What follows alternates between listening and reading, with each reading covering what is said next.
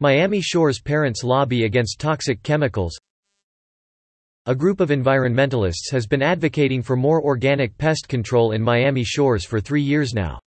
But when multiple kids went home May 5 with green spots on their skin and clothing after playing in a local field, parents marshaled around the village's Integrated Pest Management Policy, IPM. The policy was created and approved unanimously in 2019 by village officials, all of whom have left office except for one. It requires the Public Works Department to minimize its use of chemical pesticides on public fields, applying them only when absolutely necessary. And although the recent incident just two months ago isn't what environmentalists meant when they advocated for the village to go green, it didn't exactly defy the IPM, either. Catalyst for change the culprit behind the green stains was Harrell's Spraymax Par SG, a highly concentrated and stable pigment designed to improve the appearance of turf and provide a visual spray pattern identification for the applicator. According to the company's website, it had been applied on the field adjacent to the village's recreation complex together with a nitrogen fertilizer to avoid accidental reapplication. To be clear, neither the colorant nor the fertilizer is considered a pesticide, meaning neither is restricted by the IPM. But that didn't satisfy mothers who spent their nights scrubbing their kids to remove a substance labeled with a clear warning to keep away from children and off skin. Our policy specifically addresses pesticides, but we want the village to refrain from using chemical pesticides, herbicides, fungicides and fertilizers in public spaces where children are scheduled to have any contact that day, or any longer depending on what the chemical is, said Kate Mason, a member of a local advocacy group known as Moms Making Waves. Esmond Scott and Chris Miranda, Miami Shores village manager and public works director, were quick to respond after being made aware of the situation. Which was in part due to unexpected rainfall that had refreshed the dried dye. During a June 21 council meeting, the two announced their move to change procedure by eliminating the use of the colorant, enlarging signage required for public spaces recently sprayed with chemicals and providing field closures during the days of application. Mason said she has since seen signage visibly posted on a local field, but she also has urged officials to disseminate the news electronically, either through text message or the village app, My MSV. Preservationists are still worried that the village isn't doing enough to decrease its use of toxic chemicals, hoping that their community will one day be entirely pesticide-free. Part of what we need to do in this village at large is work with the environment. Not against it. And the toxic chemicals are working against the environment, said resident Susan Howell at a June 7 council meeting. A battle revisited The issue of pesticides in the shores was initially raised by local conservationist group Bound by Beauty. Particularly by its founder, Mary Benton, who began to reach out to council members in 2019 with a vision of creating a chemical-free zone throughout Miami Shores, Biscayne Park, North Miami and El Portal.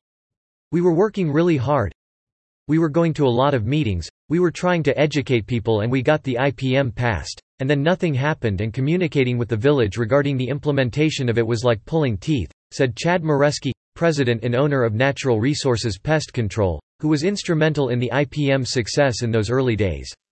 Moreski and Benton had requested to see the required annual Public Works report on the department's adherence to the IPM policy in 2021, which they felt was vague and inadequate, Written by then Public Works Director Scott Davis, the one-page report did not specify which products his department had tested in place of conventional ones. Generally unsatisfied with the village's efforts, Benton decided to ease off once the pandemic hit, and Moreski's involvement also began to fizzle. During that hiatus, Davis and the previous village manager, to whom his report was addressed, were replaced. Then the kids came home green. It was sort of a quiet, simmering problem primarily between a small, positively no pesticides team that we formed that had gotten the original resolution passed. Then when the mothers came it just elevated it to another level of concern, Benton said.